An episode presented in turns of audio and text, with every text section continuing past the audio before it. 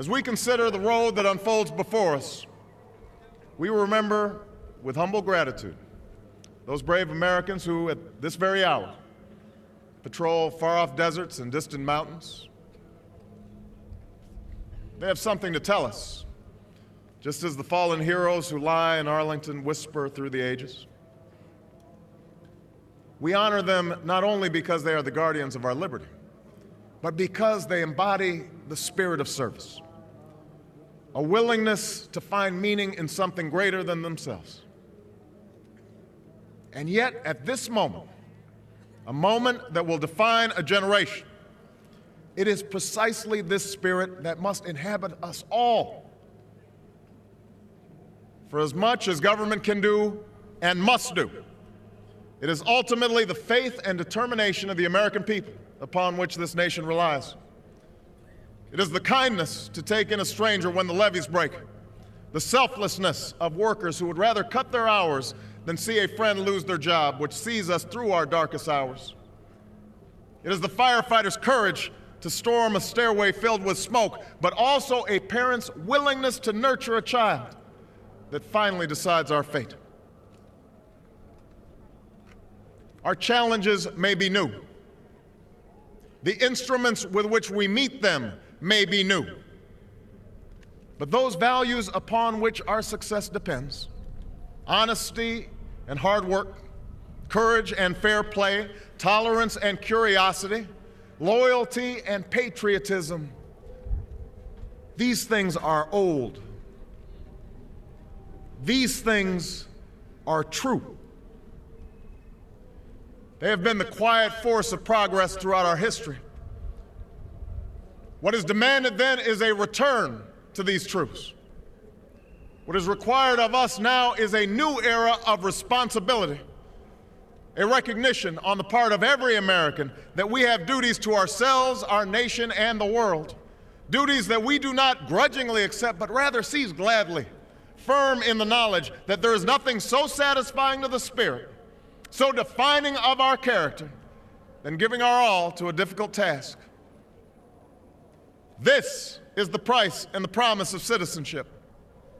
This is the source of our confidence, the knowledge that God calls on us to shape an uncertain destiny. This is the meaning of our liberty and our creed, why men and women and children of every race and every faith can join in celebration across this magnificent mall and why a man whose father less than 60 years ago might not have been served at a local restaurant can now stand before you to take a most sacred oath.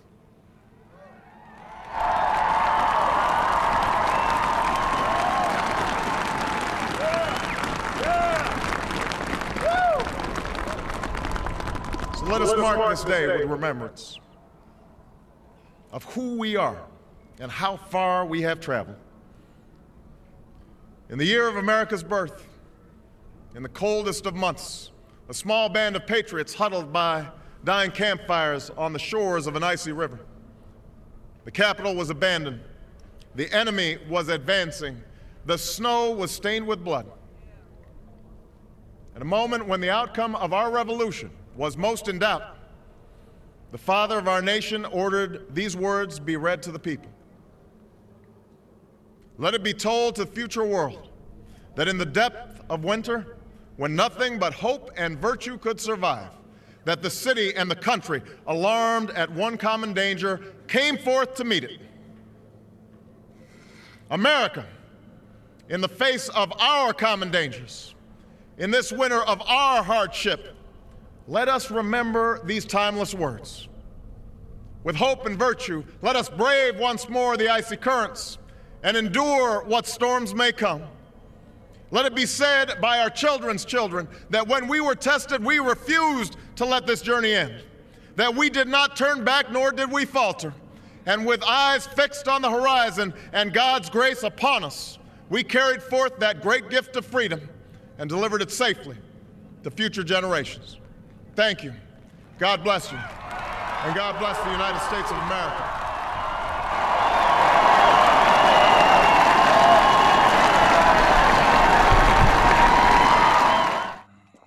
First things for a Tuesday, January 19th, 2021.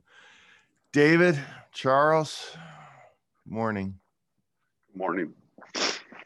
That is Barack Obama's inaugural, or a portion of it, the last five minutes of his inaugural in 2009, January 20, 2009, um, 12 years ago. 12 years ago tomorrow. And I, uh, we tomorrow we'll hear a, a, new inaugural. We'll hear a new one by Joe Biden and his the vice president of Barack Obama. And uh, there's a couple things that I want to highlight here. One is um, those words. That's the way a president sounds in an inaugural. That's the way a president leads in an inaugural, with uplifting um, words and hope and determination and invocation of the best pieces of our of our American story. Um, and I remember watching that inaugural. I was not there in person, but watching it, I went with my son, um, who is now a freshman in college. I went with my son to the Seattle Center to watch it on the big screen with others and uh, had him on my shoulders. We were watching that inaugural, and and I thought that I was I was gr- struck by the the actual seriousness and soberness of Obama in that inaugural. He did not give us his soaring um, audacity of hope speeches speech there. He gave us a very serious, the winter of our challenges uh, speech, and uh, and I thought this is a guy who who clearly sees the depth of the, and the gravity and also has lived through it personally of the challenges that we as a country hold. And uh, and, it, and it struck me and it, it shaped me in terms of my thinking about america at the time. Donald trump issued delivered his inaugural in just uh, january 2017 four years ago. I'm sorry january 20th 2017 four years ago to tomorrow and he delivered a, a, strikingly different image of America, one that you've actually I've never seen in an inaugural, and I've read every inaugural from every president at least a couple times. Um, he he delivered one that became known as the American Carnage inaugural because that's the terminology he used in there, and he spoke of desolation and crime, and uh, uh, uh, uh division and how America uh, had treated people horribly. Big truck going by me here, obviously. And it was so out of out of uh, history in terms of what he offered that it was it was an immediate signal, an immediate indication that that this man had no idea how to be president, no idea how it is to to in any way, shape, or form try to try to connect people and to help them to see themselves as part of a broader endeavor. Nothing beyond himself could he imagine. And at the beginning of that inaugural, uh, and I watched Trump's again yesterday and thought about playing a clip of it this morning, but decided no, no. Um, he, at the beginning of it, he, he, he takes a moment to, to thank the Obamas for how incredible they've been during the transition and how they've welcomed him and Melania and brought him into the space. And he turns around actually and looks right at Barack, President Obama and says, you know, you have been magnificent. Thank you. And the, the, the difference between that moment and tomorrow, when Donald Trump and Melania Trump will not be in attendance. They are only, I believe, the third president in US history to not be in attendance at the transfer of power. The last one to do it was Andrew Johnson, who was impeached during Reconstruction. They won't be there. He's leaving. He's leaving. No interest at all in the broader country, none. And so tomorrow I look forward to that return of service that Barack Obama invokes and that Joe Biden will certainly talk about tomorrow. That return of service, that return of of trying to do something for for be for people beyond oneself and an imperfect union will seek again the goals of building a better union. And tomorrow, so today, on the eve of the inauguration of Joe Biden as president, Kamala Harris as vice president, I wish to, to dwell and to ruminate on the imagery of Barack Obama and that we've had of presidents before Donald Trump took us down a very different pathway. Yeah, uh, Donald Trump. Uh, I had a couple thoughts on that. One is on on Trump first, and it's that um, he he he basically it, American Carnage was not. Uh, it, it wasn't uh, an assessment of the country. It was him telling us where he was going to bring us. It was him him telling us what he was going to do to to to the country. Um, if you look back on it now, and, and David, you said you watched it yesterday, and so that you can probably attest to that. I bet we can pick it apart, and every every little piece that he talked about is is what he he impacted and made worse. Yeah, you're right. Um, the references he invokes around American Carnage, the imagery he invokes, mm-hmm. is all present today. Yep. Yeah. The division, the suffering, um, the death. Oh my gosh! It, he he he he was a, was a prophecy of his own of his own uh, administration. Um, that's one thought. The second one is listening to Barack Obama. It is I, I do believe that that presidents especially but leaders have the ability to help shape the actions of the people who follow them. I do. I don't think that people are just on this straight line of who they're going to be and that uh, they are revealed. I think that people follow leaders. They do. And and barack obama with that speech and with his the way that he led and the way he, he was president, it really it, it it made some folks behave a little better. And it made people believe that we were a better country. Now, I'll also say that I think that it lulled us into thinking that we hadn't been as bad as we had been. And possibly made it so that we didn't deal with the things that we should have dealt with because we thought that we were as great as he said that we were. And so it's a this double-edged sword where we believe him, we believe him, and we we move forward without without cleaning up these messes, um, which possibly makes it easier for for them to fester um, into what we're seeing now so you know there's a there's a lot to be said about Barack Obama and and you know what he did and didn't do. Um, you know, David, you talk about a bargain where you know eight years of Obama gets you four years of Trump. I still take those eight years for sure.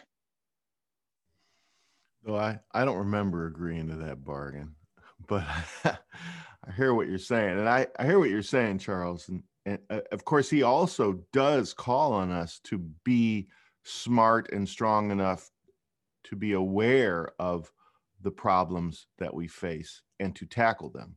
But humans, as we are, we gravitate to the you know the soaring and try to sweep the the uh, negative under the rug at times. So he's very clear, isn't he, about like what you know the cold, bloody snow and what we face, right? I just I before we started, I just happened to read a a, a column again by the uh, House, one of the House conservatives, Bret Stephens in the New York Times, and this was about Lincoln in the 1830s, giving a speech where he basically predicted what was going to happen in the uh, in 1860s and and 2016 2020 which was the the uh, the appeal to the mob the mobocracy, he called it. And that the appeal to the mob creates its own force. And the first the first righteous move that someone takes where they say, well, I am going to righteously hang this person because of X, Y, or Z. I'm going to righteously take this person's money. I'm going to righteously ban this person. Those first justifications build and build and build. And that's how you lose a democracy. You know, how, how it happened in Rome, how it ha- happened in the South, you know, how it keeps on happening, and how, of course, Trump and his the message he started with on that morning with his American carnage justified the the the way people think and believe today, right? They they take their self-righteousness and they hang it to this autocrat and they use it to justify criminality and thievery and and much much worse. I think And so Yeah. Obama does the opposite and Biden will have to do the opposite too and will have to be listening. I think that uh, on the, the the kind of thinking about Obama and Trump and and where Biden's going to take us, or or at least seek to take us. Um, uh, I think I, Charles, I agree with what you're saying. That president's imagery and words, visions, deeply impact who we imagine ourselves to be and who we seek to be. They don't determine us, but they very much shape and constrain us in ways that are notable. And I think that Obama's uplift, his soaring rhetoric uplift, did that effectively. Where I think he did not do it, and I don't know if he's capable of it because I've never seen him do it. Uh, or I, yeah, I have never seen him do it. Is to to step down a peg in terms of vulnerability himself personally, and to say, look, I know I've called and asked everybody to give it everything they've got and to believe in the best that America can be. We we are not going to be that unless unless everybody steps forward with everything we've got and fights for this new kind of removal from the Great Recession and do a better America. And being the first first uh, black president is going to produce challenges. Um, if I, I think that he he always asked for support and help and challenge in a very removed way. He would say, "You need to push me. You need to push me, um, and we're going to have challenges."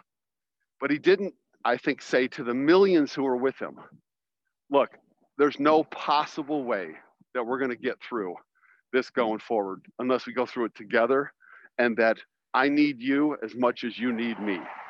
And there's an emotional connectivity there and a vulnerability that I think a president can thread the needle on without feeling too intimate. That a president can thread the needle on that he just didn't bring to his public repertoire. The man doesn't exude that in terms of who he is as a president or a person. He is the cool. The you know, I'm reading the book Game Change, which is about the 2008 campaign, and uh, I read it twice. It's really a fascinating insight, and I haven't read it in about a decade. And uh, and it talks about how his can his campaign aides just were astounded at his almost um, unimaginable coolness during everything. It doesn't matter if it was a the most stressful moment or a biggest mistake or anything like this. That the dude was cool and calm, and I think that that's awesome. But it also re- reduced his ability uh, to to ask for a journey together and that that ability to do that is part of what we need now is what we need now and joe biden is so much higher on emotional connectivity than barack obama is and i think that if biden does a little bit of that and i have seen him talk about it with the masks and with people passing away today on the eve of inauguration he's going to the reflecting pool in the mall and he's going to speak about the people that have died during COVID. Oh, that's Okay. great. And he's going to he's going to do it in a way that Barack Obama had to speak constantly about loss and death, um, but he always did it as the president. Joe Biden's going to go as like the American guy down the street and deliver it. And so that that emotional rallying that is a, about human connection as opposed to soaring uplift about the country is what I think Joe Biden brings to this moment.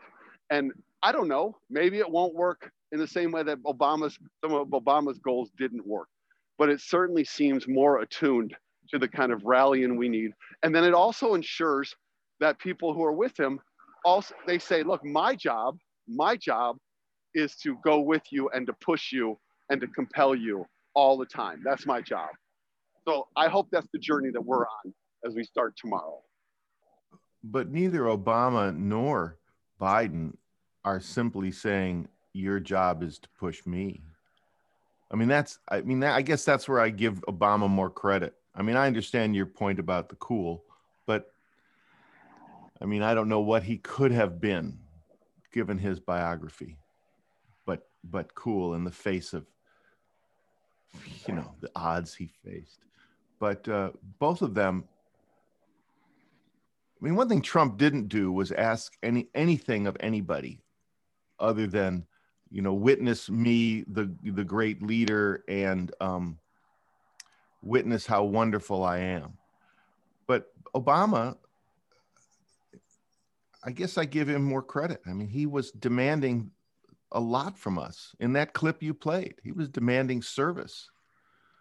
He was he was demanding that we we push him as a as a as a leader. Maybe he should have demanded more of that but he was demanding people step up to their own responsibility. No, I don't. I don't. I don't think he was demanding anything. I think he was he was asking a picture of something as an ideal, and he was trusting as a communication person. He was trusting that that image would inspire, and it does. But it's not the same thing as asking. It's not the same thing as specifically saying we need this. Okay, there's there's a there's additional stuff that is about asking as a leader of your folks. Uh, Obama did not ask people to do certain things. He crafted images. Uh, he, he asked them when, during the campaign to fight for him and to campaign for him. But when he became president, he stopped asking. He, he, he crafted a, a vision of the world and with the, the belief and with the action that it could come to fruition through the crafting of it the belief that the vision itself would essentially self create through the leadership of him and others. There's a difference between that and asking. What Trump has done, as specifically said for years to his followers, uh, I need you to, to do this. You need to go to your people and you need to say these things. You need to fight. Uh, Fox News, if you don't do what I want, you're going to pay a penalty. I'm going to mock you. If you're a politician who doesn't stand with me, I'm going to take you down uh, he has made very clear that the way you stay with Trump is by doing things for Trump. What Obama could have done is to say, not for Obama, but that what we need as Americans today is for us to do that. I need you to go to those town halls in 2010 and fight for a public option for healthcare. I need you mm-hmm. in 2013 in 2013 to go and to stand strong for same sex marriage. We need that. That is what we need now. He didn't, that's a vulnerability as a leader to offer that because people may not respond to you, and that's vulnerable. But of course, they would have responded to Obama, and of course, they responded to Trump. Because if you're president, you've got millions of people that are with you. And so Obama didn't issue that ask, that, that he, he crafted a vision but didn't issue the ask as president. He always asked for had the ask as a campaigner, but as president he did not. And that to me is what I think Biden is different. Biden is is going to ask. He's going to ask for a lot from people. And it's not going to be everything that anybody ever wants all the time. So that's why we got to push him. But he is going to start with ask. And I think that that's that's what is essential at this time. I see. I see your point. yeah, I think uh yeah, Barack talked about us uh as as already being our best selves. And that I think that that that that made people lean more into like what they what he thought was yeah. possible about about us. Um, but that's like in the think and feel area, you know, and it I think it made worse people just fine and good people much better but it wasn't it wasn't the specific call to action.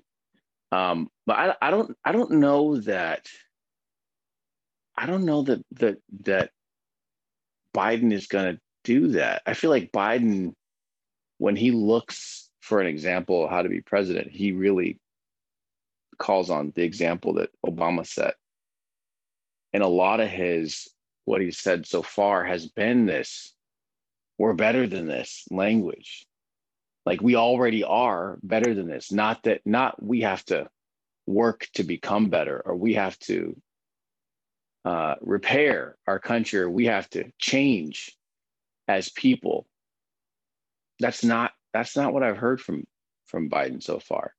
Maybe he'll get there. I don't know. I think i agree with the with the empathy that he brings around the suffering that this country's been been through. I think he'll put more focus on on the coronavirus and, and the death that that many families have experienced. You know, almost as many deaths as World War II now. Um, we're on track to eclipse that. Uh, but I don't I don't know that he will that he will ask. We'll see. We'll see. But that's what we, we do need a call to action for sure. A, a direct call to action as clear as as what Trump uh, gave to his people. I actually think that that Biden has been delivering that, but now he's going to have the, the stage of the presidency. So we'll we'll hear it. Well, I mean, this is the definitive moment for him to issue that. It's tomorrow. So we'll we'll see.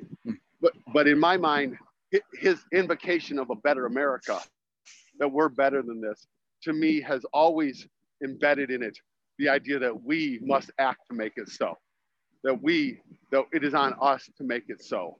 I, I, I think the distinction that you draw between, of what Obama had to say, of like invoking it um, to, to elevate who we are, um, I, I do think that Biden delivers it differently. Uh, it, I feel it in a different way that, like, hey, h- how can you possibly get rid of COVID without a national effort? how can we possibly um, deal with climate without a international effort that it's going to take all of us. How can we handle that?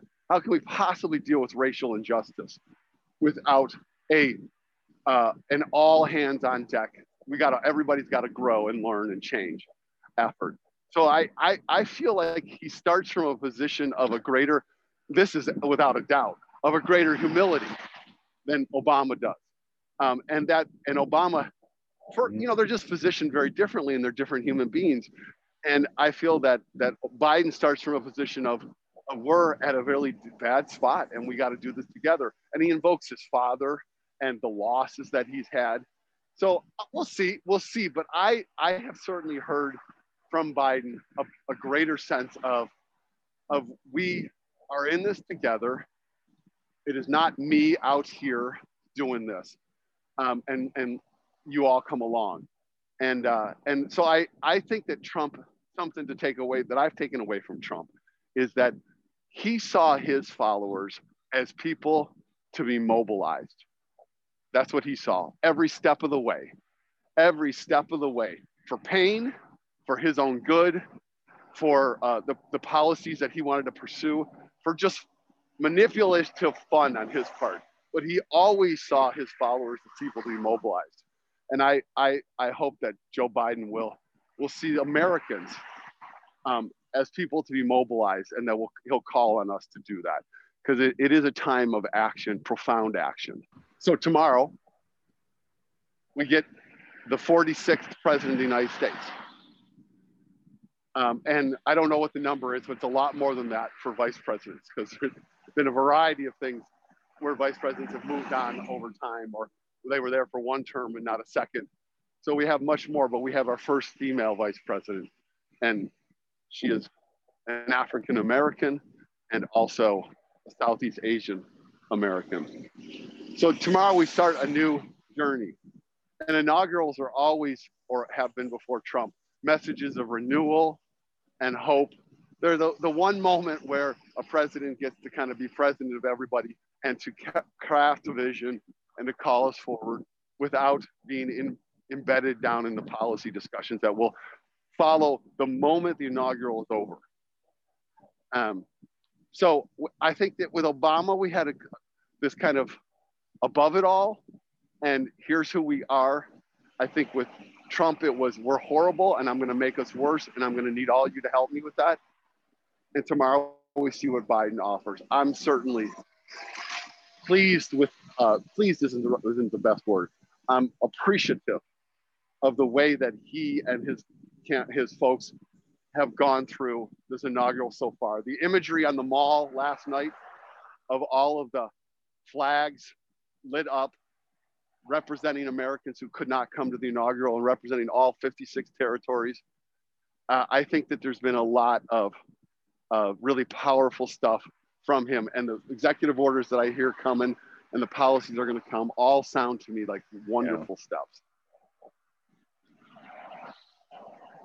Yeah, it's great. It's going to be a great first few days. For sure. It's going to feel like it, it is going to feel like a new like like new year. It'll feel like a new year's celebration. Uh it'll feel like christmas actually is what it'll feel like. It's and new year's I, yeah, eve for you man. Wait it's new year's eve for you. It is new year's eve. That's right. It is new year's eve but it's weird because i can't you know new year's eve goes all the way up into noon tomorrow. So i'm just gonna you know get really hammered for lunch. Um and then 1201 it's you know we're it's back to work you know? No. Well it's new year's day. You can call it the whole day. New year's day.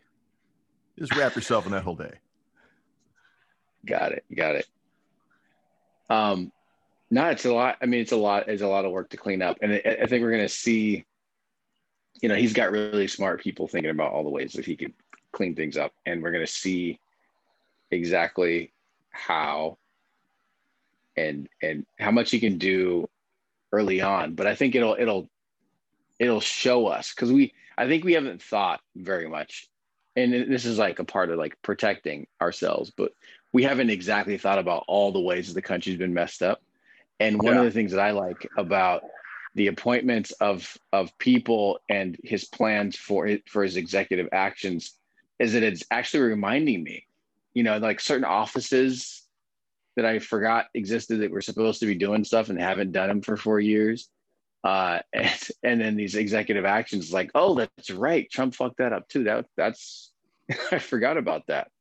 Uh, it, it's gonna, it's gonna kind of replay a lot of that for us and in the best way, actually. We made it. We're almost there. We're, we're like, tw- we're a little over, no, we're 25 hours from it, from his inaugural right now, 25 hours from the oath of office. One more day, one more day, and it will be an eventful one. Meanwhile, CP's back. CP's back. Yeah, we got our first staff meeting today. Uh, can't wait to see everybody. And uh, we are getting back to work.